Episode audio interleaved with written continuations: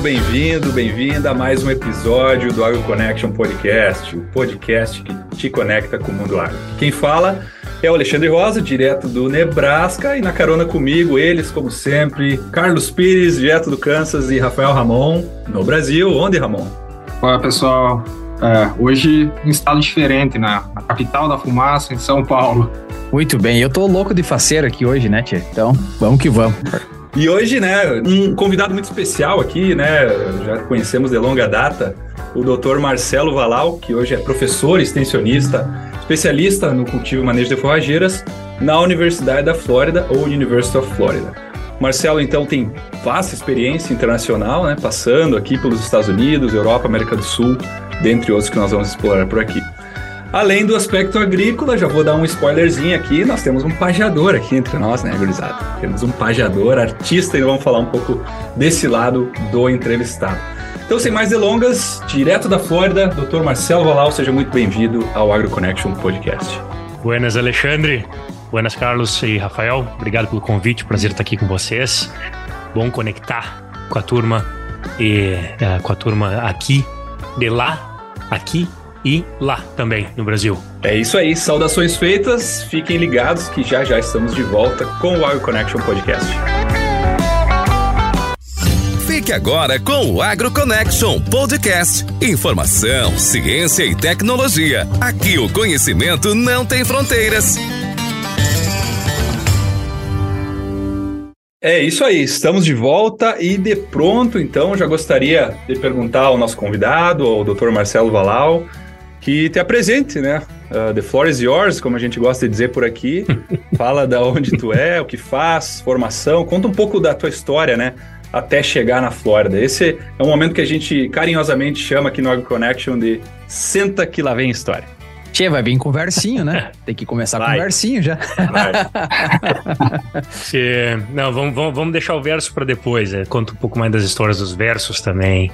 Sou de Santana do Livramento, fronteira da Paz. Cresci no, no campo, cresci numa propriedade rural lá. Na, na, minha família tem produção de gado. Sou a sexta geração de, no campo lá, né? A gente tem produção de ovinos, bovinos de corte, bovinos de leite e equinos, tanto mini horse quanto crioulo. Então eu cresci nesse meio.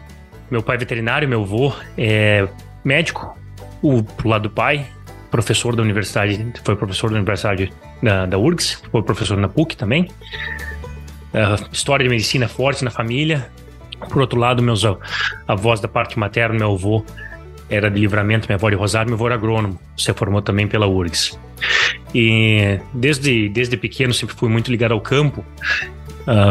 Uh, fui para Porto Alegre em dois mil e quatro, né? Foi quando eu conheci o Alexandre em dois mil e cinco, no Colégio Rosário. A gente fez, uh, fez segundo grau junto lá. Uh, nesse tempo comecei a desenvolver um pouco mais o meu lado artístico, a tocar violão e outros instrumentos e dedicar à poesia. Aquela, aquela história do, do guri de campo fora, da, fora do campo, desenvolveu a, arte, a parte poética também, sempre tive uma conexão legal com isso, gostei, sempre gostei muito de ler, meu pai me incentivou muito a ler desde pequeno, então essa, essa, essa parte foi muito, muito apreciada, de, de, eu tenho um carinho enorme pela poesia, pelo, pelo livro, pela arte, e desenvolvi isso daí também. Uh, fui para Porto Alegre para fazer colégio, fizemos colégio Rosário, Alexandria, eu entrei na agronomia em dois mil e seis e... Deu trote. Deu trote, pois é, dei trote no Alexandre, Alexandre entrou um semestre depois que eu. E, na verdade, na verdade faltou um, um passo importante aí na, na jornada, né, que em dois mil e quatro eu tive a oportunidade de morar na Finlândia, foi a minha primeira viagem internacional. Com quinze para dezesseis anos aí, subi num avião, fui para lá, meu irmão mora lá, até hoje mora, trabalha com computação lá, me ofereceu, ofereceu para eu passar um tempo lá com ele, trabalhando, uh, estudando, né, e, uh, high school, fiquei por lá, e aí, daí ganhei o mundo, né, tia, porque meu irmão tinha muita confiança em mim, e me botou num ônibus, depois num trem, e fui viajar dentro da Finlândia, depois conheci outros países, fui para Estônia, fui para Suécia, fui para... Foi pra Inglaterra, Escócia, viajando com dezesseis anos solito por lá, ganhando o mundo. Que loucura! Desde que eu voltei, aí voltei pra Porto Alegre, tia, quando, desde que eu uh, cheguei em Porto Alegre, já tava pensando na próxima viagem, né? Caramba! Queria, queria fazer aquela próxima viagem.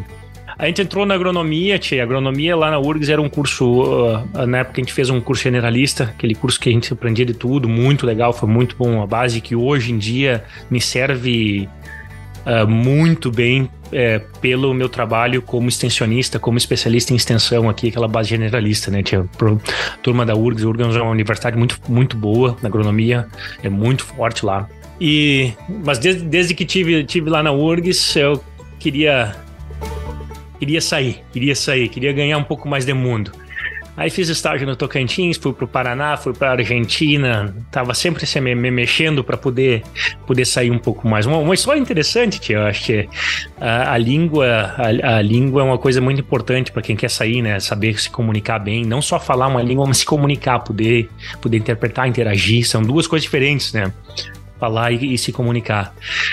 E eu, criado na fronteira, não falava nada de espanhol, cara. Muito pouco espanhol. Eu fui me dar conta que o espanhol era importante quando eu saí de Livramento, fui para Porto Alegre. Na verdade, eu fui me dar conta que eu não falava português também, quando eu fui para Porto Alegre, começava a falar com a turma de Porto Alegre, ninguém me entendia. É. Normal, normal, né? Aí eu me dei conta que metade das palavras que eu falava era em espanhol, a outra metade era, uma, era um o, o, o, o tradicional de campo, né, tia? E... Pior que isso, pior que é bem assim, né? A gente chega na capital é. e, e aí o cara se dá de conta que tem toda essa, essa bagagem de fronteira que a gente não é. se dá de conta quando tá lá, né? Quando não sai dali. Não, não dá bola, né, tia? Porque é, tá ali, né? Parte. É, a mesma coisa aconteceu pra mim quando fui pra Santa Maria, né? Saí do meio da Gringolândia lá, só falava italiano quase. Daí o cara chega lá num cursinho pré-vestibular, os caras, ninguém entendia, né? E ainda ficavam zoando do cara. Mas aí depois quando o cara vai ganhar... campo pra fora, né, a gente vê que às vezes ajuda um pouco também, né, o cara conhecer as, mesmo que os dialetos, as variações, é bacana. Com, com certeza. Não, e, e outra coisa, tia, quando, quando tu consegue falar com uma pessoa na, na sua língua, especialmente no seu dialeto, com as gírias e tudo mais, tu conecta com a pessoa num, num, num nível muito diferente. Outro nível. Uhum. Eu aqui, como extensionista, eu faço um, um esforço maior que eu posso pra falar o inglês da melhor maneira e, e incluir o estilo de campo, que seria o nosso, aquele linguajar campeiro dentro do inglês, porque esse, essa comunicação me aproxima mais dos produtores, isso dá muito mais confiança. Mas enfim, tava indo, um, tava indo com a história para um outro lado, só para contar um pouco mais, terminar meio, meio ligeiro da história uh, dentro da U F R G S. Lá entrei na U F R G S em dois mil e nove, surgiu uma oportunidade para ir para um, conseguir uma bolsa para vir para os Estados Unidos. Eu tinha duas opções, Texas ou Flórida. Acabei indo para o Texas, fiquei na Texas Tech por um mês, uh, por um semestre. No final do meu termo, consegui aumentar para dois semestres, fiquei um ano lá, foi espetacular. E foi um divisor de águas na, na minha vida lá, com a, com a turma que eu trabalhei. Eu tive, eu tive trabalhando com a doutora Vivian Allen, que é uma, uma professora exponente na área de pastagens, já, já aposentada. E ela me pergunta, num dia lá, quando eu estava por ir embora já, o que, que eu ia fazer depois que eu terminasse a graduação, que eu voltasse para Porto Alegre, terminasse a graduação em agronomia. Eu disse, olha, eu tô a fim de voltar pro campo, né? Trabalhar, lidar com gado, domar cavalo, coisa que eu faço bem, gosto. Já tava com a cabeça em Livramento, vamos voltar para Livramento. E ela disse, olha, tu nunca, nunca pensasse em fazer pós-graduação? Eu disse, né, né, pós-graduação nada. Tá sentado em frente de um computador, encerrado no laboratório, né? Não é pra mim. Ele disse, olha, tem muito mais coisa que tu pode fazer com a pós-graduação, acho que tu tem, tu tem uma personalidade que se daria bem nessa área de pesquisa e tudo mais, eu acho que tu vai gostar, quem sabe seria um passo importante para ti, uma pós-graduação, fazer pelo menos um mestrado. Ela me botou em contato com o professor Solenberger, da Flórida, acabei pegando um carro, vim lá do Texas até a Flórida, em dois mil e dez. Essa viagem não parou na Flórida, foram trinta dias de viagem com, com meu amigo Gustavo Alckmin da Exalc. Eu ia perguntar se ele era o teu, co, teu era companheiro ele, da estrada. Esse rapaz. Gustavo, Gustavo são parentes que morou comigo no Kansas, né? Aí que se ata mais é, ainda a história, né? Bem, bem legal. O Gustavo é uma pessoa fenomenal, cara. O Gustavo é... é professor na Austrália hoje, profe- né? Professor, professor na Austrália hoje. Tá lá. A gente traz ele aqui pro podcast. É, é, um, é um amigo... fenomenal. Acabou de mandar uma mensagem hoje. Mandou uma mensagem. Hoje não foi essa semana conversando, mas enfim. Essa viagem foi trinta dias, seis mil milhas aqui. Fomos até, viemos até a Flórida, depois fomos até Boston, passamos pelo Wisconsin para voltar para o Texas, num Ford Focus, com, com mal alinhado, com um pneu careca ainda. A gasolina barata também ajuda. E gasolina barata, só vai para frente. Tchê. Aí conversei com o Solenberger, acabei vindo para a Flórida para fazer o meu, meu mestrado.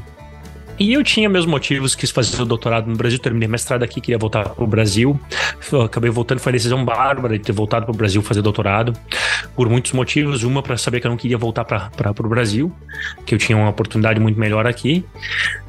Um, não, não, não me adaptei de volta lá, fiquei um ano e meio fazendo doutorado no Brasil, cumpri com meus compromissos, voltei pra Califórnia, para trabalhar um ano com o professor Emílio Laca lá na Califórnia. Voltei para o Brasil e nesse momento, isso foi em dois mil e dezesseis, na metade de dois mil e dezesseis, e nesse momento eu, eu tomei a decisão antes de voltar que eu queria voltar para o Brasil, que eu queria desenvolver minha carreira nos Estados Unidos. E ainda nesse momento aí foi como que aquele, aquela velha história que o universo conspira a favor, né? Quando a gente tá, tá preparado e aberto. Uh, coisas do acaso, acabei recebendo na mesma semana que eu fiz a decisão desse rumo que eu quero, acabei recebendo três e-mails de colegas e professores com, com vagas abertas na Flórida, no Alabama, depois na Califórnia. Fui aplicando, dois mil e dezessete entrou, a, apliquei para essas vagas e acabei sendo, sendo contratado aí no início de dois mil e dezessete para trabalhar na Flórida.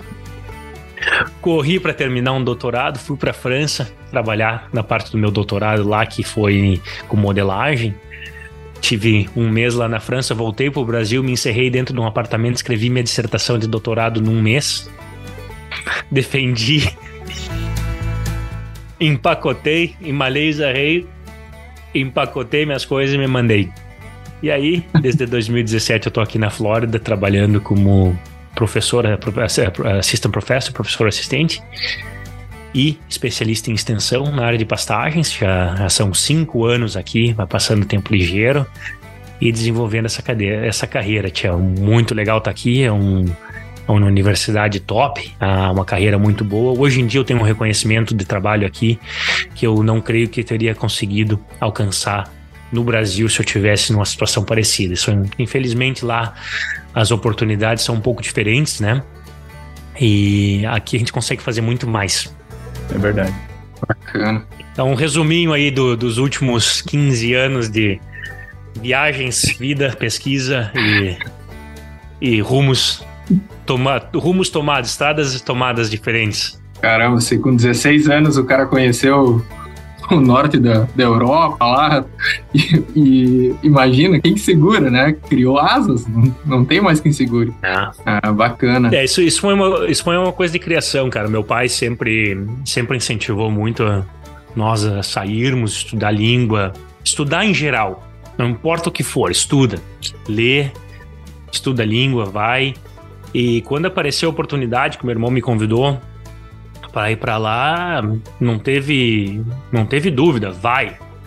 Eu, eu brinco, lembro de lembro crescendo lá em casa, né? Por exemplo, se a gente estivesse na feira, né, a gente ia para exposição, alguma coisa, queria comprar um cachorro-quente, uma Coca-Cola, não, não tem. Não, não tem porquê. Vai gastar dinheiro com uhum. isso. Pedi um livro, um curso, uma viagem, na hora. Não tinha, vamos lá, vamos para frente. Bacana. Olha só, você teve aí duas passagens na Europa, né? Uma antes da graduação, depois passou um mês durante o doutorado, certo? E, bom, é, claro, é sempre uma questão de oportunidade também, de a gente conhecer outros países, outras realidades. Você, naquele momento, acredito que já estava definido, queria voltar para os Estados Unidos. Mas conta para nós aí, se você teve alguma experiência relacionada à agricultura, à tua área na Europa. O que que você aprendeu lá e, e que confronta com o que você faz hoje, que você provavelmente vai falar mais na sequência.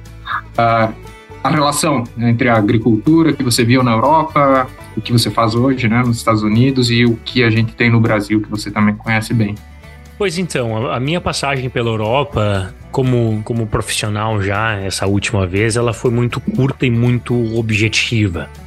Então, o meu trabalho lá foi para desenvolver um modelo de produção de pasto e consumo animal. Eu tive lá trabalhando especificamente com, com, esse, com esse modelo. É, foi um mês que eu tive lá em Clermont-Ferrand, no, no I N R A, em, em Clermont-Ferrand, no, no, no de pastagem. Eu esqueci como é que são os nomes. É o R E P, que é o, o, de, Clermont, o de, de pastagens, depois tem um outro que, que é nas montanhas lá, que é da parte animal. Eu estive trabalhando lá com a turma de modelagem e foi, foi específico. Foi fantástico, tá? Lá, aprendi muita coisa, aproveitei em um mês lá, consegui conhecer bastante da cultura deles, eu vivi com a família lá e eu quero voltar, tanto quero voltar que agora consegui uma bolsa de um projeto de pesquisa aqui para desenvolver essa área internacional de a, a minha área a minha, a minha área internacional, né? E aí eu tô voltando tô voltando para a França provavelmente em abril do ano que vem para passar um mês por lá. Ah, é? Qual é o... No mesmo lugar que você, você estava? Ou... Não, dessa vez para Toulouse, para Toulouse, e aí já entrando um pouquinho, é, entrando um pouquinho mais no, no que, que eu tenho feito hoje em dia, né? Nós temos um treinamento como agrônomos, claro, a gente teve as aulas de sociologia, desenvolvimento rural, ciência e tecnologia e tudo mais, mas em geral foram aquelas aulas que a gente não dava muita bola, né? Porque a gente queria produção, a gente queria... O negócio é produzir, vamos para lá. Hoje em dia, essas áreas da parte de educação e, e, e sociologia são das áreas que mais me influenciam o meu trabalho, porque eu posso ser o melhor técnico do que, que tem na volta, se eu não conseguir me comunicar e relacionar com as pessoas, não, não faço diferença nenhuma, né?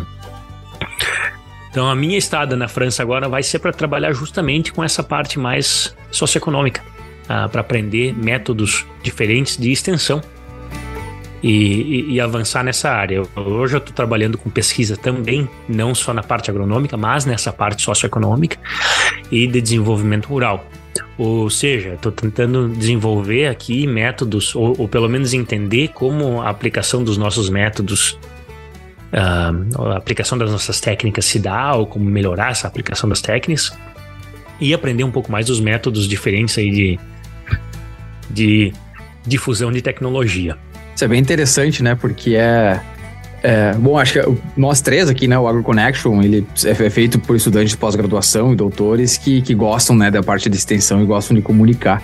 Então, já estou em, em vision aqui um, um podcast futuro para a gente falar sobre comunicação no agro, né? Pra, até para entender um pouco mais do que tu aprendeu lá na França. E também para ver como que métodos franceses daqui a pouco podem se aplicar É, aqui nos Estados Unidos. Vamos pensar em Texas, claro. Né? O contraste entre francês e um texano, acho que é o maior contraste que você pode ter, né? Pois é, eu vou te dizer que eu tô no lado do, francês, do, do texano ainda, então vamos, vamos aprender o lado do francês. Então, é, são, são filosofias de extensão diferentes, é, é, via as leituras que eu tenho feito, que eu, que eu fiz, desenvolvi nos últimos anos aí, aprendizado. Eu vi que existe um mundo muito diferente lá de, de abordagem de, de, extens, de pesquisa e extensão. Então aqui nós temos um sistema, por mais que se diga interativo, ele é aquele famoso top-down approach. Como é que funciona? Nós desenvolvemos tecnologia dentro da universidade e repassamos aos produtores. O que eles propõem é um, é um processo muito mais sistêmico, onde os pesquisadores e os produtores interagem no desenvolvimento das tecnologias, no desenvolvimento das ideias que vão gerar as tecnologias. Então tem muito mais que se chama de ownership. O produtor se sente muito mais parte do processo de desenvolvimento das ideias, da tecnologia e das técnicas. Então a chance de adoção ela é muito maior, né? E outra, uhum. Em termos de treinamento de agente, né?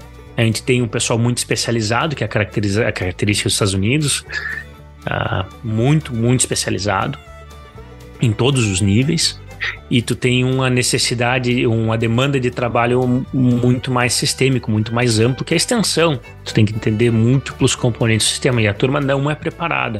Então eu quero trazer esse, essa abordagem de lá, que a gente possa trabalhar, inclusive, com os agentes, treinamento de agente aqui, para que eles consigam entender o aspecto global dentro de uma propriedade. Não é só como plantar esse milho ou como matar essa, essa daninha. Qual é que é o objetivo? Onde é que a gente quer chegar? Qual é que são os inputs? Qual é que são os outputs? Qual é que é o objetivo pessoal? Como é que o produtor gosta de trabalhar? Isso é, isso é, isso é muito interessante. Eu, eu, eu diria, eu iria além, eu diria que a gente tem um exemplo aí agora muito recente, né, da, da A S A, da Triple S A, que é, e da C S S A, que é o Congresso Americano de Agronomia, Crops e Solos, né? Eu diria que a verdade é que a academia não está preparada para isso.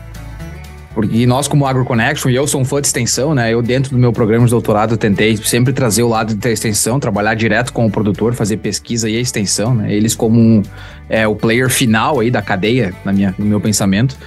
A gente apresentou lá e a verdade é que os próprios professores, eles não estavam preparados para receber aquilo. Eles não conseguiam julgar a nossa apresentação. E eu até fui agora para a Society Wide, como o vencedor lá de, de Soils Education and Outreach, que é educação e alcance, uhum. E ele simplesmente não conseguiu me julgar, porque dentro do padrão de notas deles, tinha que dar nota lá, objetivo, hipótese, conclusão. E dentro de uma, numa, numa apresentação de educação, às vezes você não tem isso, né? Então, a, a verdade é que a academia não está preparada para receber esse tipo de avanço ainda, a gente vai ter que remar muito para aprender.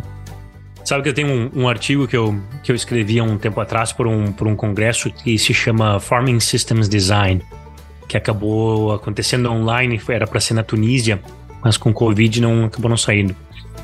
E uh, o, nosso, o nosso argumento é justamente esse, que nós tivemos tantos ciclos de especialização que hoje em dia os professores que estão treinando os alunos já são tão especializados que eles perderam essa conexão.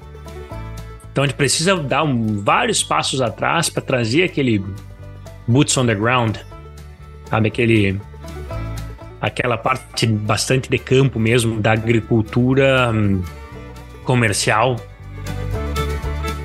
e, e da conexão com o produtor dentro, do, dentro da universidade. A gente está tão fora nisso. Pá, cara, a Universidade da Florida hoje em dia é top cinco, fantástico.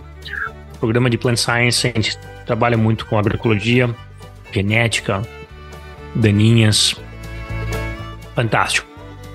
Só que o detalhe é o seguinte, cara. A turma que está se graduando aqui com um, um, uh, com, especial, com, com, com grau em, em Plant Science, Agronomy, alguma coisa. Agronomy, na verdade, não é só pós-graduação, mas a, a, a turma da, da graduação que está terminando, essa turma não está preparada para os empregos que nós oferecemos em extensão. Ou seja, nós como universidades oferecemos um emprego que os alunos que a gente está formando como universidade não estão preparados. Poxa, e aí? Como é que fica? Interessante. É muito, muito interessante esse negócio. Ah. E isso não é um fenômeno só daqui. Eu tive, eu tive dando uma olhada e, e as universidades são desde a década de sessenta, cara, estão se especializando, estão quebrando e formam aqueles silos, né? Aí só que agora qual é, qual é que é a moda? É multidisciplinaridade, interdisciplinaridade, dependendo do, do, do contexto, dependendo do, do, do, de onde é que tá. Só que o pessoal não está preparado para isso, não está preparado para integrar todos esses, esses aspectos distintos aí dentro do ensino, dentro da filosofia, dentro do projeto de pesquisa, dentro do, do extensão. Não sei se, se talvez seja a mesma percepção que vocês têm, mas eu acho que em algum momento as universidades do Brasil, não todas, mas elas têm levado muito para a formação do aluno de forma acadêmica, vamos dizer assim. E não para, por exemplo, para atender as demandas da indústria, atender as demandas do campo com a extensão. A extensão ficou bastante de lado. Isso não dá nem para... Na minha perspectiva, a gente não pode nem culpar os professores, porque o que que acontece? É tudo uma questão de métrica. A gente conversava antes do, do, do, do, de começar a gravar aqui, né? A respeito de como é, como é que um professor faz para progredir na sua carreira dentro da universidade. Então, vai ter que publicar artigo, vai ter que provar projeto. E para isso, acaba que os alunos levam junto essa tendência. Então, talvez, é. talvez isso seja, seja uma razão. É, é, bem, é, é bem isso, mas deixa eu só botar um contraponto. Claro. Eu sou muito crítico, gosto de botar contrapontos também, né? Bem-vindo. Se, se eu, como extensionista, estou sempre trabalhando na necessidade do, do, do campo, eu não crio coisa nova. Eu estou é. sempre atrás. Eu tenho que pensar uhum. para frente. E nesse ponto, os meus colegas que estão muito mais à frente naquela pesquisa de base e tudo mais, aí eles têm, têm, o, têm, o, têm a vantagem. O meu trabalho, como eu vejo, né, é conseguir conectar o que eles estão fazendo com o que a gente precisa no campo. Só que essa conexão, ela não é direta, ela é falha. Ela tem que ser uma via de du- uh, two-way, two, two-way road. Isso. Ela tem que ser uma uhum. via de duas mãos. E muitas vezes não tem. É, a gente fala muito isso aqui, se voltar, a gente gosta de falar com extensionistas brasileiros que trabalham nos Estados Unidos, né? Eu acho que a, a gente precisa urgentemente da troca, é, da transferência de tecnologia para troca de tecnologia, né? A gente precisa muito disso. Eu sempre, a gente sempre fala isso, e foi base do AgroConnection agora, na, na última reunião que a gente apresentou. É, ao invés de knowledge transfer, é knowledge exchange. E aí vem a questão do ownership, uhum. do farmer, né? Do produtor. Ah. E, e eu sou uma pessoa que trabalha diretamente com produtores. Inclusive, eu já quero emendar aqui uma, uma pergunta para ti. É, de que forma que você tem visto ou vê a parte de pesquisa na fazenda, né? On-farm research. De que forma que isso pode ajudar nesse processo aí de, de mais troca de conhecimento ao invés de apenas transferência? Ah, cara, sabe que eu estava conversando hoje com um dos meus alunos a respeito, da, a respeito disso. É muito complicado fazer on-farm research. É muito complicado. Eu tento e tento e sigo tentando e volta e meia o troço não dá certo porque o produtor tá complicado de trabalhar, porque não tem tempo dentro da propriedade, porque, cara, a Flórida, eu tenho cinco horas pro sul e cinco horas pro norte, pro norte e no, noroeste para dirigir. Eu tenho propriedade que eu tô trabalhando hoje em, em pesquisa que são cinco horas daqui. É, então a parte logística complica e, e, e não só isso, né? Coordenação e tudo. Então a, a pesquisa, a on-farm research, ela é muito complicada para fazer bem feita. Eu sou a, a minha filosofia hoje, e eu digo por que que eu digo hoje, é, de novo, eu sou muito crítico, cara. Eu não tenho medo de errar, eu não tenho medo de dizer que tô errado e não tenho medo de mudar.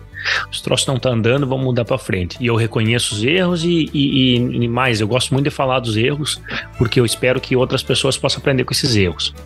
Então por isso que eu sempre digo, hoje a minha filosofia, daqui um pouco, se fosse me entrevistar daqui a cinco anos, provavelmente mude. Então hoje minha filosofia é uh, tentar fazer o mínimo de on-farm research. A gente vai fazer o research dentro, a pesquisa dentro da estação de pesquisa. Dependendo da, das condições, a gente precisa sair, porque precisa de alguma condição específica, mas minimiza. Uma vez que a gente está sólido, vamos para o on-farm, vamos expandir. Outra coisa, por que que eu faço isso? Porque se eu vou para uma propriedade, já aconteceu comigo, cara. Vou para uma propriedade, não, não, isso aqui é o melhor que tu pode fazer. E eu vou lá, tchê, e o troço não anda. Aí fica feio, né? Aí fica é, feio. É, ah, é. O doutor, doutor veio aqui. Era pra saber, mas não deu certo. Aí, então, por que não deu certo? Por minha culpa. Não tinha equipamento, não tive tempo, não foi preparação, várias outras coisas. Então, quando eu vou pra on-farm, eu quero ter certeza que tudo vai dar bem certinho, bonito e tudo mais. Então, eu tento minimizar esse trabalho on-farm, mas eu reconheço a, a, a necessidade dele, a importância dele. Porque quando eu tô lá com um produtor e nós trabalhamos junto para desenvolver aquele projeto, para desenvolver aquela pesquisa, aquele plot, ele tá lá e olhando e vendo como é que aplica e vendo como é que faz. Daqui um pouco ele, ele, ele passa ou ela passa a ser o extensionista. Um advogado para você, o advogado, né? O advogado Exato. Do processo, do projeto, da tecnologia, do que for. Cara, eu tenho, eu tenho feito trabalho hoje em dia aqui com a Meat Ship Alliance. A Meat Ship Alliance é um grupo majoritariamente feminino, pessoal mais, mais, uh, mais velho, vários aposentados, não só, mas muitos são aposentados. Muitos produtores pequenos. O que essa turma pega e sabe e troca de ideia, e eles fazem os eventos deles... Da, de produção de ovinos aqui é fantástico, cara. Trabalhar com eles é um, é um espetáculo. Então, quando eu faço alguma coisa com eles, eu quero que sempre dê certo, porque dê muito bem certo, porque eu sei que aquilo ali vai ser uma vitrine.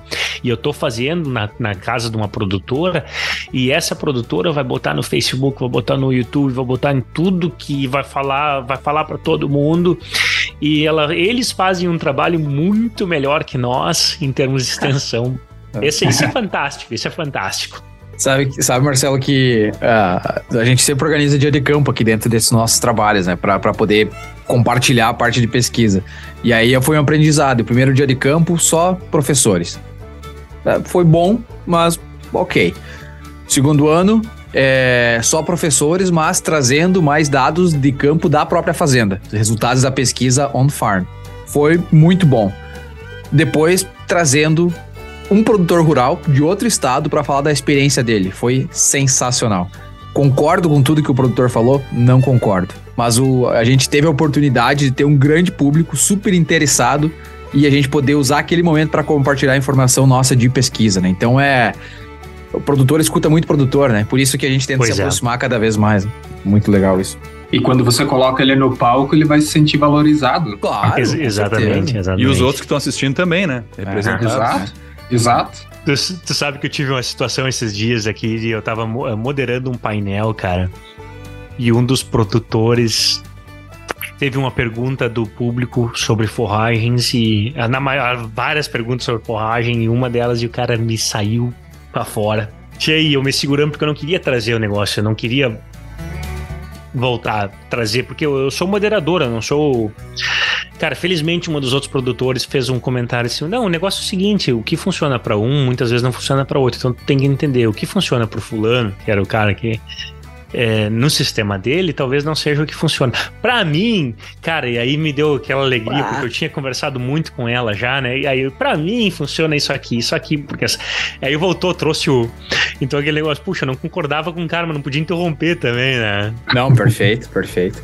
E, e Marcelo, dentro desse conceito, né, que uma coisa que funciona num lugar, talvez não funcione no outro, né, que a gente vem discutindo, tu que passou aí pela...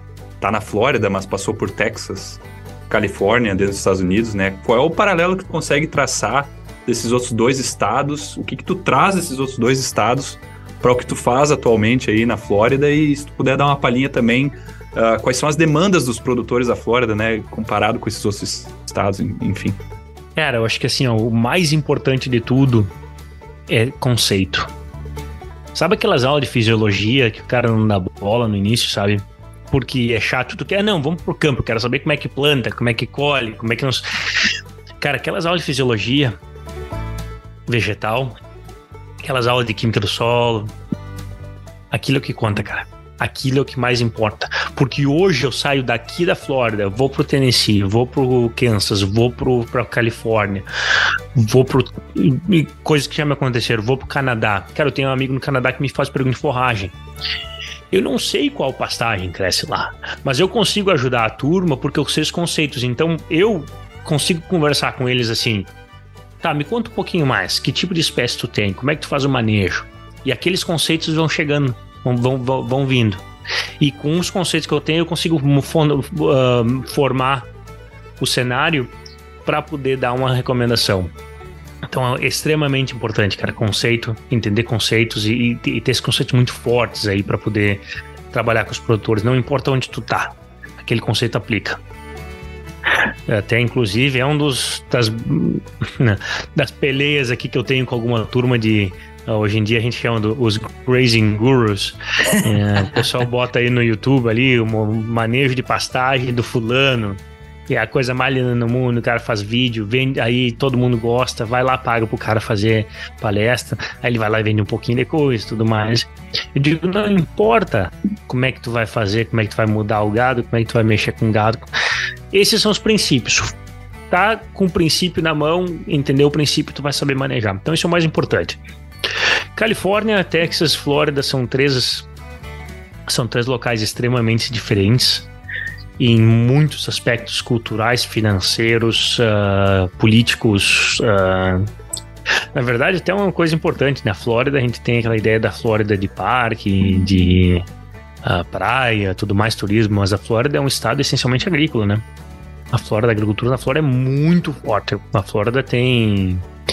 Tem uma produção de gado muito forte, vários, alguns dos maiores ranchos dos Estados Unidos são na Flórida. Citricultura é muito forte também, não é? Citricultura é muito forte, muito forte, decaindo muito rápido, mas é muito forte. A gente teve Marcelo, agora um... Diga. A gente, a gente sempre fala, o nosso podcast, ele é um podcast que precisa do mapa, né, pra poder se localizar. Tu consegue nos colocar mais ou menos assim, norte da Flórida produz tal coisa, sul produz tal coisa, só pra gente poder entender um Com pouco certeza. mais como que se distribui essa, essas coisas dentro da Flórida. Com certeza, vamos lá. Então, a Flórida é um, um estado extremamente populoso, né, tem vinte e um milhões de pessoas.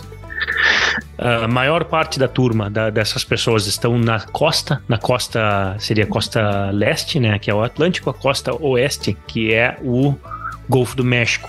E aí tem o que a gente chama de Florida Panhandle, que é aquelas cidades tipo de Pensacola, Panama City, uhum. e, e ali. Uhum. Então elas são, são bastante populosas, mas o, o grande parte da população tá uh, Saint Petersburg, Tampa, para baixo, Bradenton, Fort Myers, e aí depois no outro lado, desde Jacksonville tu vai até Miami, é casa atrás de casa atrás de casa, e depois tem aquele cinturão no meio lá, que conecta Tampa, Orlando e uhum.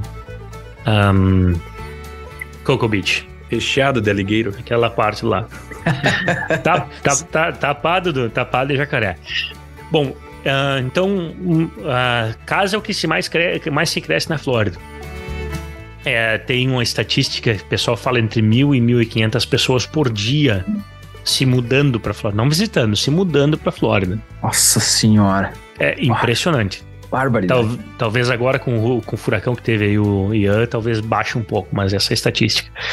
Então vamos lá, a gente começa no sul da Flórida. Ah, outra coisa importante, desculpa aí, Flórida, a formação da Flórida são ilhas de barreira, então os solos aqui são extremamente arenosos e pobres. Dentro do Panhandle aí tem um pouco mais os ultissols dos solos um pouco mais avermelhados, um pouco mais de argila, mas mesmo assim são solos interperizados, eles são solos mais, não são solo bem, não são solo muito fértil. Férteis.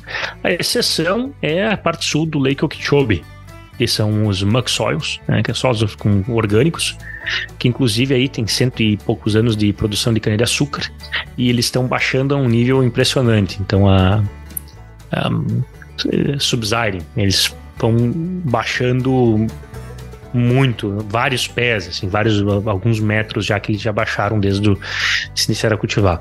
Então tu pega no sul da Flórida, tem, tem muita produção de produtos hortícolas, uh, vegetais, uh, principalmente aí tomate, muito milho verde, alguma coisa de melancia. Uma, uma das vantagens da Flórida é que a gente começa a produzir essas coisas, tomate, uh, mirtilo, melancia, muito, muito mais cedo do que os outros, do que os outros estados. Então a gente entra do mercado a um custo, a um, a um, com um valor de, de produto muito mais alto, né? Uhum.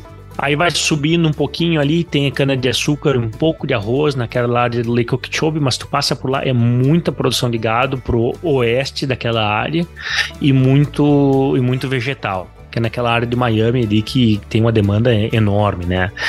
Aí tu sobe um pouquinho mais, entra na parte de citros também, citros e gado. Os citros hoje em dia, com o citrus greening, tá decaindo muito na Flórida.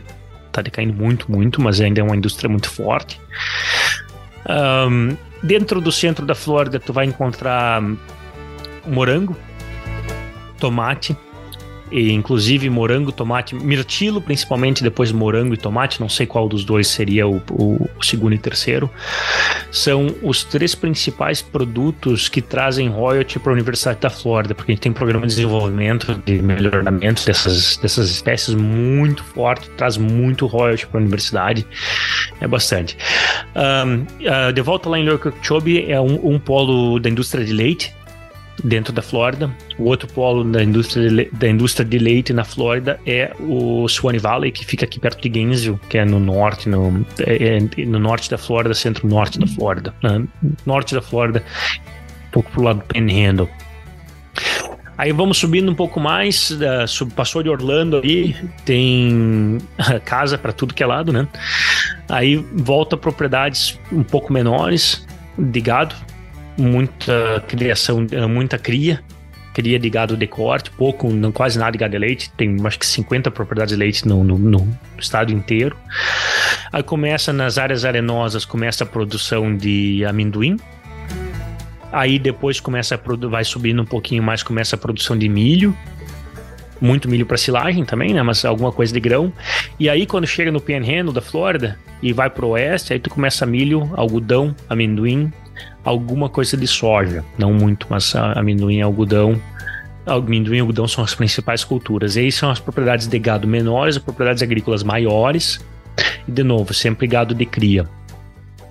uh, dentro da parte do sul do Panhandle, que aí seria a área de Tallahassee, a produção florestal fica muito importante. Então, tem muita, tem muita produção de pinos aqui na, aqui na Flórida. Essa é mais ou menos uma, uma visão global aí da, da agroindústria do, do estado. Muito, muito bom. Eu tô aqui... Muito diversa, é muito diversa. Eu tô com o Google Maps aberto aqui, né? Eu, enquanto ia falando, eu ia seguindo aqui pra poder me localizar. Muito bom. E só pra, pra deixar aí, o, o Panhandle da Flórida é, faz divisa com o sul do Alabama e o sul da Georgia, né? A, a Flórida é incrivelmente comprida, né? É um é. estado bem interessante. Você está ouvindo AgroConnection. Muito bom. Uh, bom, Marcelo, vamos, vamos trocar um pouco os ponteiros aqui. É, eu quero falar um pouco de pastagem contigo, né? Eu sei que essa é a tua especialidade. É, o que que hoje se, se pesquisa em pastagem? O que que se discute hoje no, no mundo da pastagem? Vamos pegar é, é a C seis, que é a divisão lá do, da sociedade, é que, é, que é a pastagem. Então, uhum. a C seis é a divisão lá do, do Congresso. Então, as, as apresentações esse ano, no que que elas se basearam? Pois é. Posso fazer um comentário antes de, da, da C seis? Tu tinha, falado, claro, tu tinha claro. perguntado do, a respeito do que, da, da, da comparação dos produtores na Flórida, Texas. Perfeito. E, e já bota outros lugares do mundo, né? Porque, e liga com, que, com essas necessidades de pastagem. Qual é que é o principal problema de pastagem no mundo inteiro? Sobrepastoreio. Aonde tu for vai ter sobrepastoreio. Segundo problema de diversidade, o pessoal tem uma espécie ou duas. Não tem diversidade, tem que botar boi no coxo, tem que botar feno. Então tá, então o resumo das necessidades da comparação dos, de todos os locais que eu tive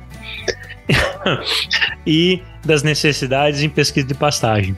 E pode ser o resumo também da questão das culturas anuais, que é o que a gente mais fala aqui. Questão de manejo. Verdade. Mono, manejo, água. Monocultura, compactação ou... É. Então, acho que hoje, hoje em dia a, a, a pastagem ela tem que se reinventar, né? Porque o que, que, que, que define a pesquisa em pastagem? A gente acha que é, são as ideias e as demandas, né? Não, é o dinheiro. Onde é que está o dinheiro?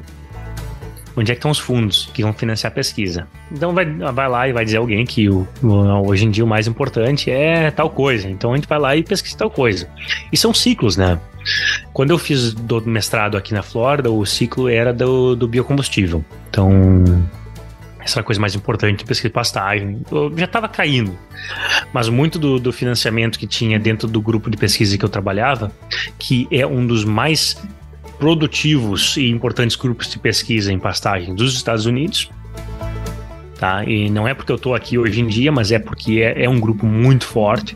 A boa parte do financiamento vinha da, da, desse, dessa parte de, de biocombustíveis, do, do, do, do biomass, é, capim-elefante e outras coisas aí que, que eram para fazer bastante volume. Hoje em dia o que se fala muito são os tal dos ecosystem services.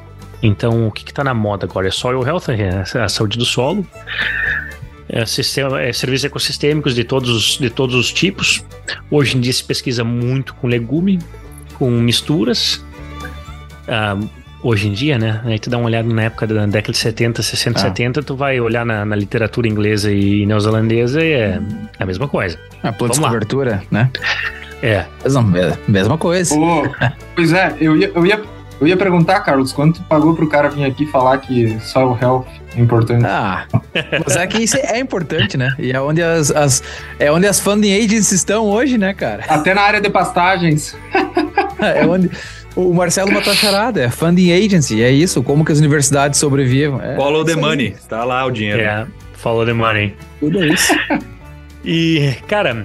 Aí tem uma coisinha interessante que é o mercado internacional, né? Tchê, câmbio, tudo mais, guerra, energia, e isso faz com que o preço do, dos insumos esteja muito alto. Então, a gente se fala muito mais na resiliência dos sistemas. Aí, dentro da resiliência do sistema, a gente entra muito na questão do nitrogênio, leguminosa, e aí vai, vai naquela volta lá. Uh, o, só para dar uma ideia da, da gama de trabalho que eu faço aqui, Tiam, eu trabalho com polinizadores em fazenda de produção de energia solar. É, porra, diversidade. Um uso de forrageiras dentro, do, dentro de, um, de uma fazenda solar para atrair polinizadores. Vamos lá, né? Tem, tem, tem, tem demanda, vamos pra frente. Depois bota a ovelha lá pra comer aquele, aquela forrageira e entra a minha área de ovinos. Então a área é diversidade. A minha, a minha ideia de trabalho aqui é com a diversidade de sistemas, na adaptação à diversidade de sistemas. Eu tra- aí eu trabalho dentro dos dois lados, tanto da parte socioeconômica do sistema, de entender as necessidades do sistema, quanto da parte técnica, que é de, de trabalhar dentro de, dentro de propor essa diversidade, de como manejar essa diversidade. E maior parte do que eu faço aqui não é, não é reinventar a roda. Eu estou pegando o trabalho que meus colegas estão fazendo e estou dando o próximo passo, que é levar para o campo. Muito bom. Eu agora tu falou de diversidade, eu lembro, acho que foi quatro anos atrás, eu estava num site de plantas de cobertura e eu queria comprar pano de cobertura. Eu comecei a olhar mix disso, mix daquilo, e eu comecei a ver mix para deer, né? É, para veado, para poder atrair game, veado para caça. É, é, é, cara, é, é, como o mercado ele é, ele é incrível, né? É, é, o cara, cara mix de forragem só... para é. poder caçar, tipo. É, não, o mercado de caça aqui é, é, é extremamente importante. Tem quatrocentas e poucas fazendas de, de, de veado, de, de, de white-tail deer aqui na Flórida, para produzir genética, cara. Para produzir genética e animais para caça, para o pessoal poder fazer o abate. Eu não sei quantos milhões de dólares é a indústria, eu só sei uma coisa. Eu, eu faço parte do Survey the Health Initiative, que é um grupo de, de pesquisa com, com um, sanidade de, de, de cervídeos. Eles me dão mais recurso por ano do que meu próprio departamento me dá. Eles têm muita grana. Porque quando tu fala para um produtor, sugere, com certeza, tu não vai falar para um produtor, vai sugerir. Se tu vai, ele, quem tem que fazer a decisão é ele ou ela. Quando fala para o produtor, para a produtora, para plantar alguma coisa para pastagem, ah, mas e vai custar quanto? E a semente não sei o que, e o adubo não sei o que, e como é que eu vou fazer? Não fecha a conta. Mas tu fala pro cara que vai caçar, não importa o custo, vamos fazer, vamos pra frente. E aí ele vai lá e compra aquela mix de semente lá, que a maioria não cresce aqui, tá? Tu vai comprar na loja tal lá na grande, na, na mega store lá, dá uma olhada na, no rótulo, tem coisa de mistura de coisa de inverno com verão, coisa perene com anual, coisa que não cresce aqui, que é impressionante.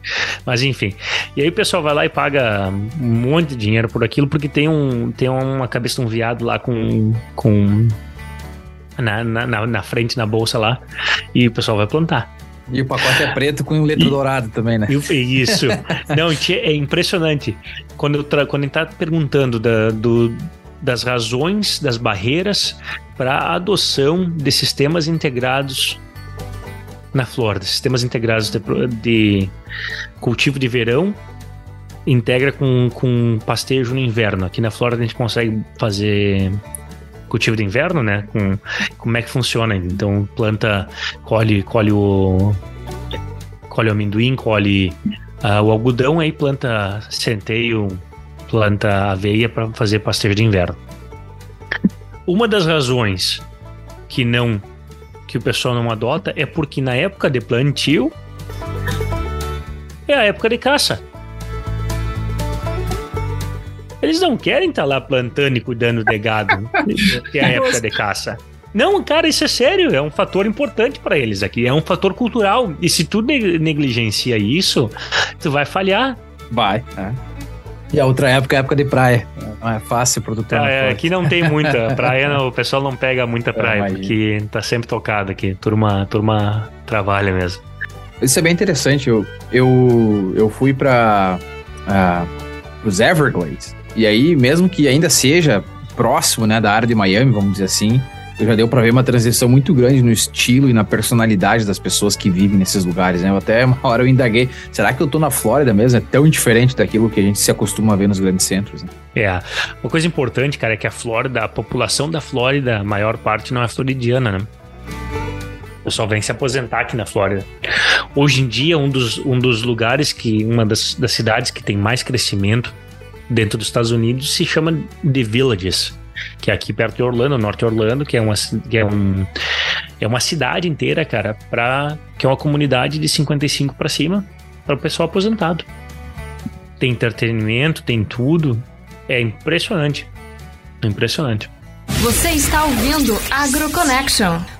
Legal. E falando de, de lazer, hobbies aí, como caça, agora falando que o pessoal vai para a Flórida se aposentar, acho que a gente tem que partir para essa, para esse tópico que o Alexandre comentou lá no início, né? Vamos, queria saber um pouco mais de ti, Marcelo. De onde é que vem esse teu lado artista? Você já publicou o livro Tropa de Versos, Meus Olhos de Ver o Mundo. De onde vem essa, essa veia artística? Fala, conta mais para nós. Pois é, cara, quatorze anos já esse livro. Que loucura. Só que não sei de onde é que vem, cara. Na minha família não tem, um, não tem nem, ninguém que seja muito do, de, da escrita, das artes. Tem um tio que toca violão, que gostava da música e tudo mais. A família gosta de música, mas ninguém com, com, com dom artístico nem nada. Eu acho que, eu acho que a, a poesia ela veio para mim num, num momento interessante que foi a mudança, né? De sair do campo para a cidade e tudo mais, e eu, eu preenchi aquele espaço com, com a poesia, então me idealizava muito, trazia aquela coisa do campo. E a poesia foi muito companheira desses momentos aí da transição. Depois de... Eu sempre gostei muito de filosofar, eu gosto muito de pensar. Anoto, sempre tenho cadernetinha, papel por tudo que é lado, sempre tô anotando, sempre tô, tô pensando e, e refletindo, e go, sempre gostei de música, e daqui um pouco começou começou a sair. Acho que a primeira poesia que eu escrevi, na verdade, foi um... o, o meu avô sempre foi... o meu, meu avô é um cara muito tradicional, tradicionalista, ele é, ele é médico de Porto Alegre, mas sempre, sempre gostou muito da, da tradição gaúcha, e me ensinou muito. Ele, ele foi a pessoa que, que, mesmo, que me ensinou mesmo a parte de campo, um, o porquê das coisas. Ele, como foi professor de universidade, ele, ele tinha aquele... Não é só encilhar um cavalo, por que que tu bota a sela aqui, por que que tu bota a cincha aqui, como é que tu faz isso, como é que tu faz aquilo, como é que tu trata o animal, como é que tu chega no bicho, como é que tu doma, como é que tu trabalha. Bueno, e o vô, o vô sempre teve essa, essa parte cultural muito forte, e sempre e foi passando para nós. Eu sempre ia pra, de, de Livramento para Encruzilhada do Sul, na verdade não Feliciano, usar para um Encruzilhada, mas era não Feliciano a propriedade dele. Passava os, todas as férias de inverno, verão, sempre que tinha mais que uma semana de folga, eu pegava o ônibus e ia para Porto Alegre, ele me pegava na rodoviária e a gente ia para a fazenda, como ele chamava. E... meu avô e minha avó fizeram cinquenta anos de casados. Quando eu tava na Finlândia, não pude ir. E eu digo, pá, o que que eu posso fazer, né, tchê? Se eu escrever um verso. Aí eu tava escutando uma música e peguei um parte daquela música, botei, e aí dali saiu um verso e o troço começou a andar. Eu disse, pá, mas isso aqui não é tão complicado assim. Aí comecei a estudar um pouquinho mais sobre poesia, sobre verso, como é que fazia, como é que não fazia, comecei a escrever. Isso foi em dois mil e quatro, cara. E aí foi, foi pra frente, foi pra frente. Daí entrei na universidade também, na, na agronomia. Eu pegava o ônibus, pegava o ônibus pra ir pra, pra faculdade. E na caminhada da, da casa até a parada, eu já tinha um verso na cabeça, ia com cadernet, cadernetinha apontando aqui. Quando eu voltava da universidade, naquele dia eu já tava com, com um verso feito. Eu tava escrevendo bastante, cara. Eu tava escrevendo bastante coisa. Aí... comecei a mandar um pouco de música para festival, entrei num, num festival estudantil, depois saiu o livro, e aí fomos avançando. Só que depois parou, tia. Eu acabei... Essa é uma das coisas que eu, que eu sinto muita falta, sabe? Eu, o, o, a gente tá, a gente tá numa vida muito corrida hoje em dia, que não te permite tempo para... Hum, não te permite tempo para pensar, refletir. A gente quer sempre produzir, quer tocar para frente, vamos lá, e não para esse, eu não paro um pouco assim para pensar um pouco, para pensar mesmo no que a gente tá fazendo, tia, parar para pensar, porque tu tem um monte de e-mail para responder, porque tu tem que fazer isso, tem que plantar, tem que colher, tem que fazer experimento, tem que atender aluno, tem que viajar, e acabo não dando tempo, tia. Hoje em dia eu tô tentando cultivar essa, essa arte de novo, mas vou te dizer que é, todas as poesias que eu escrevi no, em, em, seis, em cinco, seis anos aí, dentro de, foi, que foi o livro. Depois eu tive participação em, em, em alguns outros livros aí, uh, entre dois mil e, dois mil e oito e dois mil e treze. Eu tive várias participações em livros. Eu escrevi, eu não escrevi dez por cento das poesias que eu escrevi naquele tempo, nesses últimos dez anos. de dois mil e doze até dois mil e vinte e dois. Mas quero voltar, Ti. Inclusive, inclusive aqui eu tava, eu tava ensaiando, tava ensaiando uns versos que eu tenho que fazer uma homenagem para um amigo. E comecei a escrever, tipo, sabe que não é tão complicado, é, tem que se dedicar um pouco. E nem andar de bicicleta, depois que aprende, não, não, vai, vai, não vai sair, é, vai sair outro livro. A última vez que tu falou, não é tão complicado, saiu um livro. Tchê, mas Marcelo, declama um pra nós aí então, pra nós fechar esse assunto. Bah, tchê. Eu vou ter que pegar um, eu vou ter que pegar um, pegar o meu livro, porque eu vou ter que dizer que eu não lembro nem das, nem das, nem das poesias mais. Tranquilo. Vai lá, vai lá. Então, vamos aproveitar aí, enquanto o Marcelo se organiza, vamos fazer um verso da AgroConnection pro Marcelo, então. Daí ele vem, vem quente. O artista convidado, cantando, eu lhe apresento. Hoje o AgroConnection tem o prazer de receber um Gaudério da Estância de Livramento. Aí, ó, olha só, esse aí eu bem, hein? Toma, toma, toma, toma. Você gastou. Mas secou também, né? Secou a fonte. Pois é, tia. É porque essa é do truco, né? O meu nome é Carlos Pires e cantando eu me apresento. É. Tu sabe que o... Tchê, tu sabe que até o truco. Eu, eu, eu tenho, eu cultivo muitas tradições ainda, mas não ao ponto que eu, que eu cultivava antes. Então tu pode até olhar o meu, um pouco do meu, meu escritório aqui. Tem, tem quadro, tem gado, tem quadro antigo. Aquele quadro que vocês podem ver aqui na minha, na minha esquerda, na direita da tela de vocês, é feito com trama lá da, lá da estância.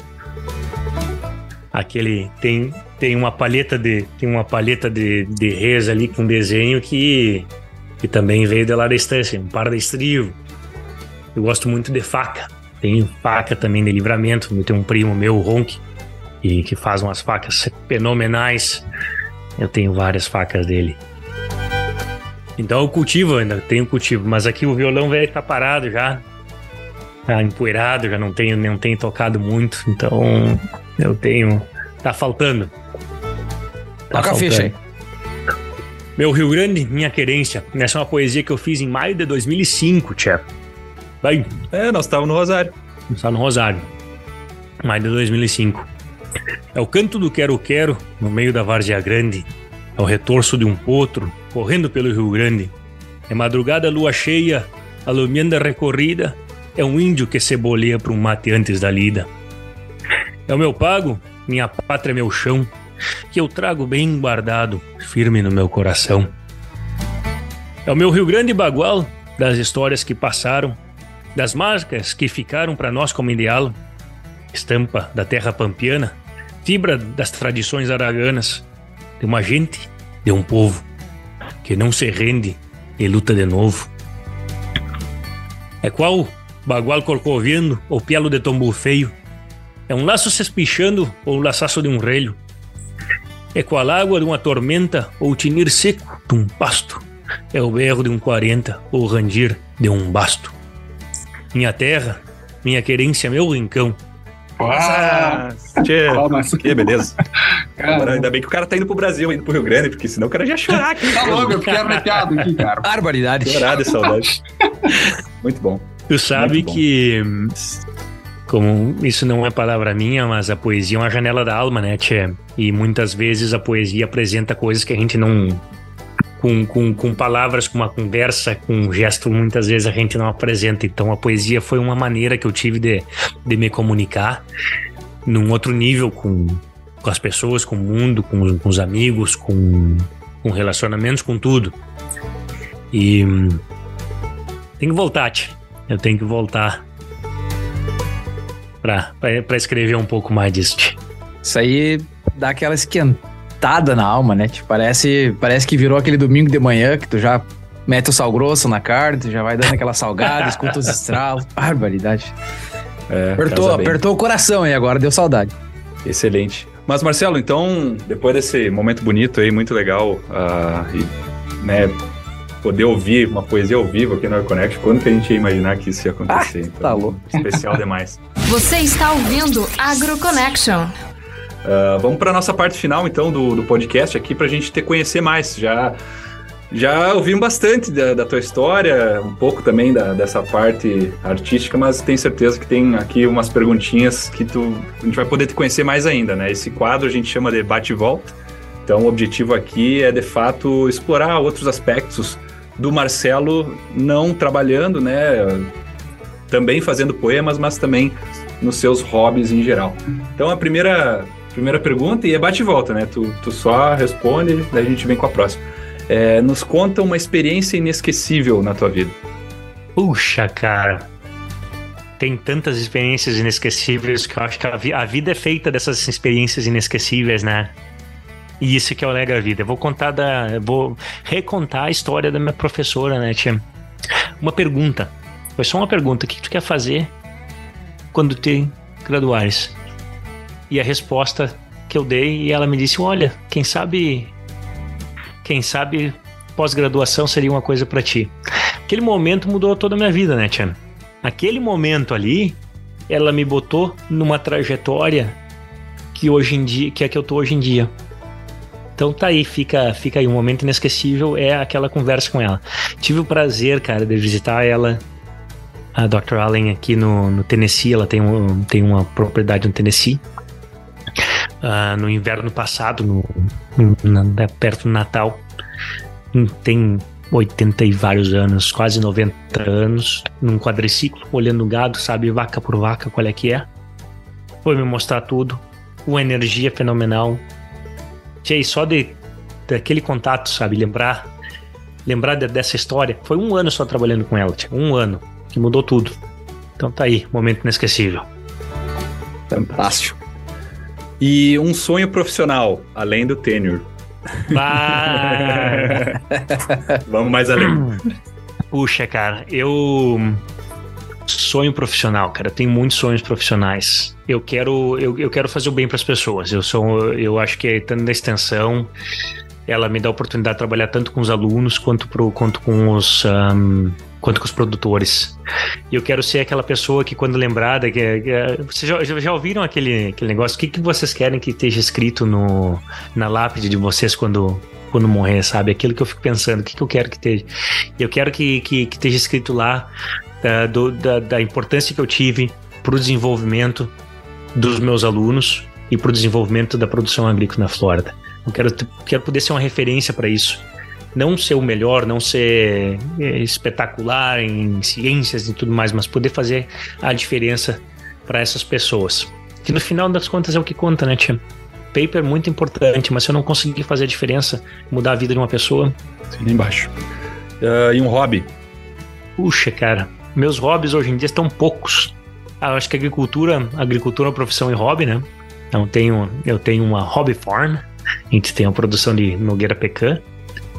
Esse é um dos hobbies, mas acho que o meu hobby hoje em dia, é, tal, talvez aí esteja a resposta de por que que a arte acabou, a poesia acabou um pouco saindo da minha vida. Eu acho que hoje eu, o meu foco da, da inspiração, ela tá na culinária, tá na culinária.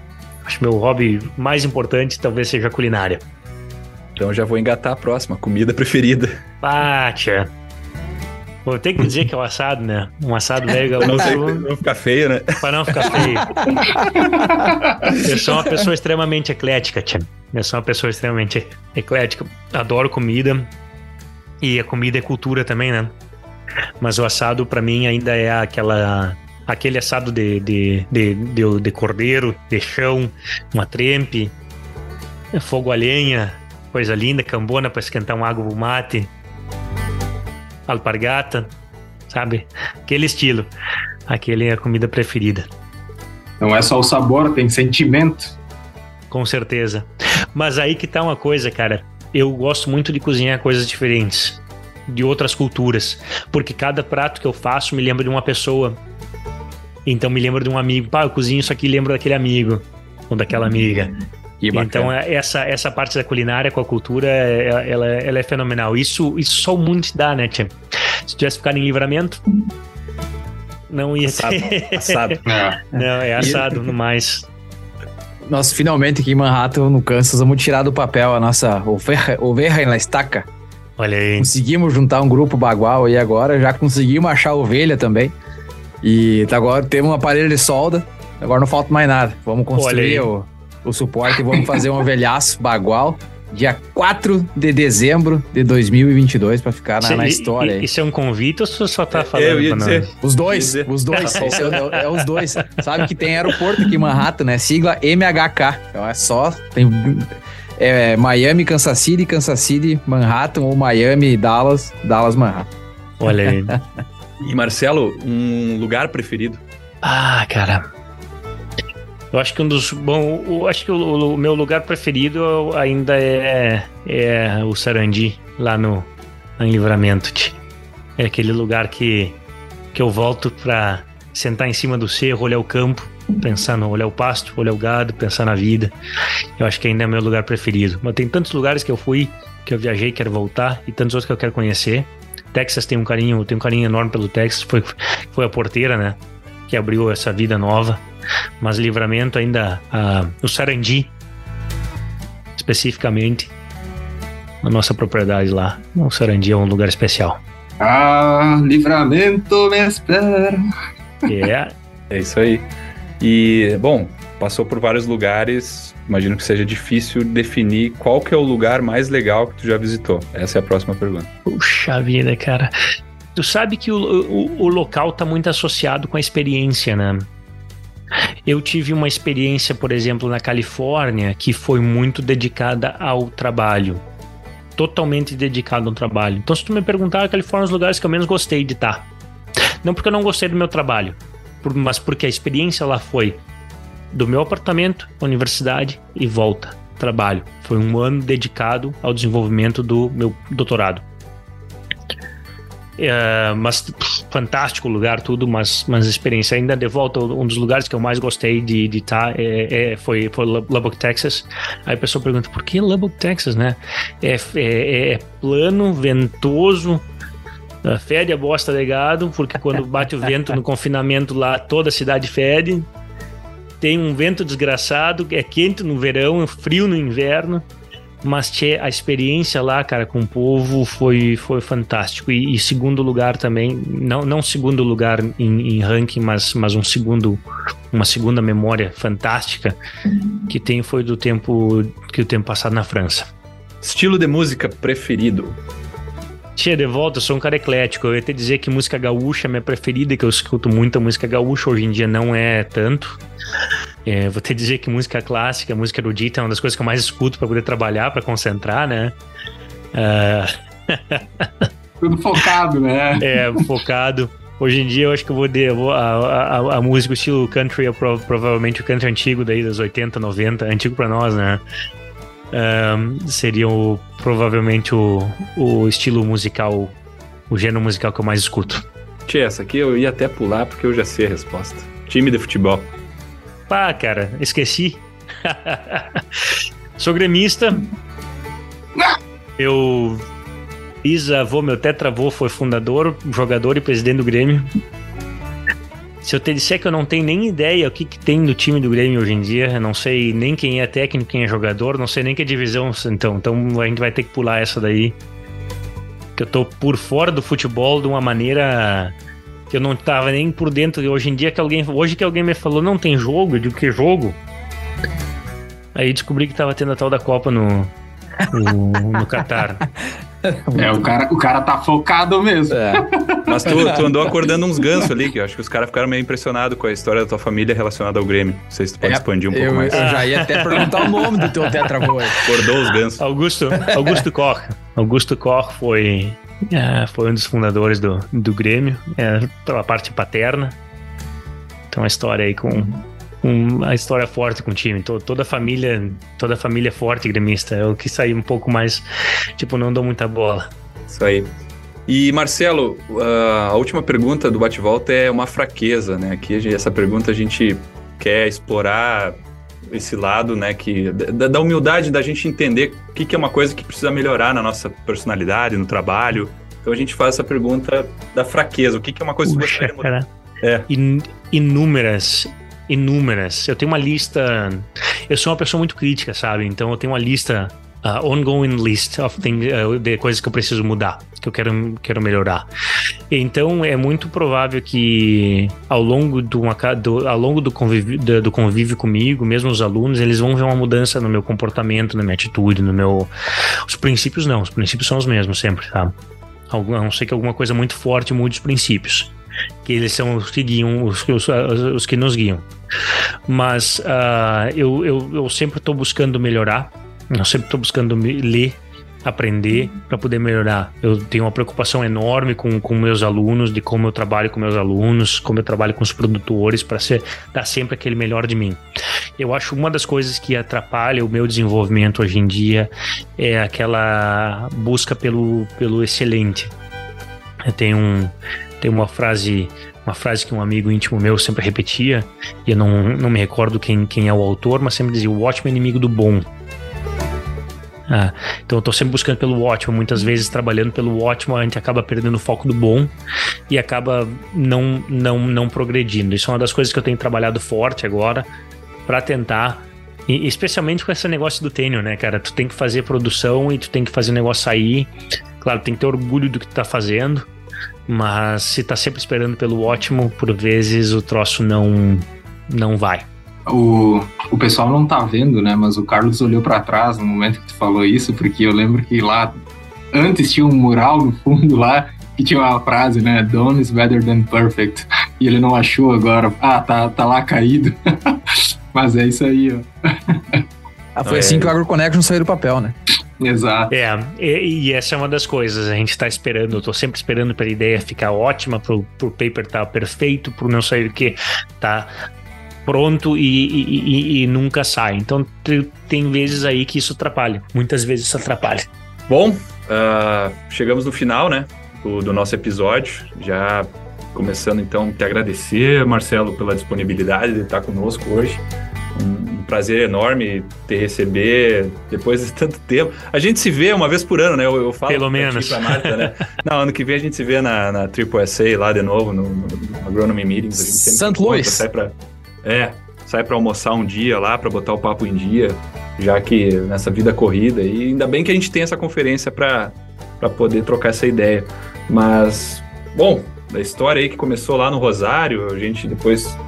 foi colega na faculdade, e é muito legal a gente poder se conectar aqui através do, do Ag Connection, né, e ter trazer para essa história tão, tão legal, bonita aí do, da tua trajetória e o quanto tu ainda vai e pode contribuir com, com a agricultura, não só da Flórida, né, mas influenciando pessoas pelo mundo que tu, que tu tem a, a explorar muito ainda, tá, cara? Obrigado de coração aí pelo, por estar conosco hoje aí. Cara, um prazer, um prazer te encontrar, um prazer te encontrar em Baltimore aí uh, algumas semanas atrás e estar com vocês hoje aqui, uma conversa legal. Uh, tanta coisa a mais que a gente podia conversar, que eu fiquei pensando, de contar um pouco mais de história. Espero que eu possa ter, ter trazido aí, enriquecido o programa de vocês, trazido umas informações legais para os ouvintes e, e me põe à disposição aí. O pessoal quiser entrar em contato comigo, é muito fácil. Uh, meu, meu e-mail aí é forrages, como pastagem, forrages at, uh, arroba uf, uh, ifas, ifas at, uh, ponto ufl ponto edu. É complicado falar em português quando a gente tá sempre... A gente vai deixar na descrição aqui do, do beleza, episódio. Então, então corta, corta aí, bota só meu contato no bota só meu contato no áudio no, no, no, no na descrição. Mas pode entrar uhum. em contato aí, na, na, pode entrar em contato comigo, fico contente em poder, em poder conversar aqui com vocês e também interagir no futuro aí com a, com a audiência de vocês. Marcelo, para mim foi um prazer te conhecer, um prazer conversar contigo, e você aí um cara jovem, né, na, na nossa idade, é, mais ou menos, e, e a gente percebeu aí que tem muita história, muito conhecimento, muita experiência para compartilhar, sem dúvida, enriqueceu muito aqui o o nosso conhecimento e dos ouvintes do AgroConnection, sabendo mais de ti e, e sabendo das, dessas personas aí que, que saíram lá do, do extremo sul do, do Brasil é, pra, e foi pro mundo, né? Parabéns aí pela tua caminhada, uma satisfação. Obrigado, Tia. Obrigado pelo, pelo convite. E, e, só uma mensagem final, cara. Essas histórias aí, tem, tem, tem muita coisa para contar como, como tu tá falando, mas o importante é o seguinte... É estar de alma e coração aberto e preparado. a oportunidade está para todos. Meu pai sempre fala, a oportunidade está para todos. Poucos sabem aproveitá-las. Tem que estar preparado. Bola para frente. Muito bom. Uh, finalizando aí, te agradecer, Marcelo. Bom saber também que, que a gente compartilha de alguns interesses aí de extensão, não só de como produzir a técnica, mas também de como entregar essa parte aí. Uh, muito bom saber que tem mais pessoas preocupadas com isso. E é isso, né? Bom, é isso aí por hoje, né? Agradecendo então a toda a nossa audiência do Agro Connection Podcast por mais um episódio fantástico, né? Que até poesia tivemos hoje. Uh, o doutor Marcelo Wallau, professor extensionista e especialista em cultivos e manejo de forrageiras na Universidade da Flórida. Para escutar mais episódios como esse, você pode, né, nos encontrar nas principais plataformas de áudio, como Spotify, Apple Podcast, Google Podcast, entre outros. Você também pode nos escutar diretamente no nosso website, através do w w w ponto agroconnection ponto net. E também, né, não esqueça, a gente está presente firme e forte nas principais redes sociais como Instagram, Facebook, Twitter, é onde a gente, você nos encontra através do arroba o AgroConnection. Além do podcast, o AgroConnection também tem o canal no YouTube, onde você uh, encontra informações sobre a safra americana de milho e soja, bem como curiosidades sobre a agricultura aqui na terra do Tio Sam. Nós ficamos por aqui hoje, até a próxima e tchau! Tchau, tchau.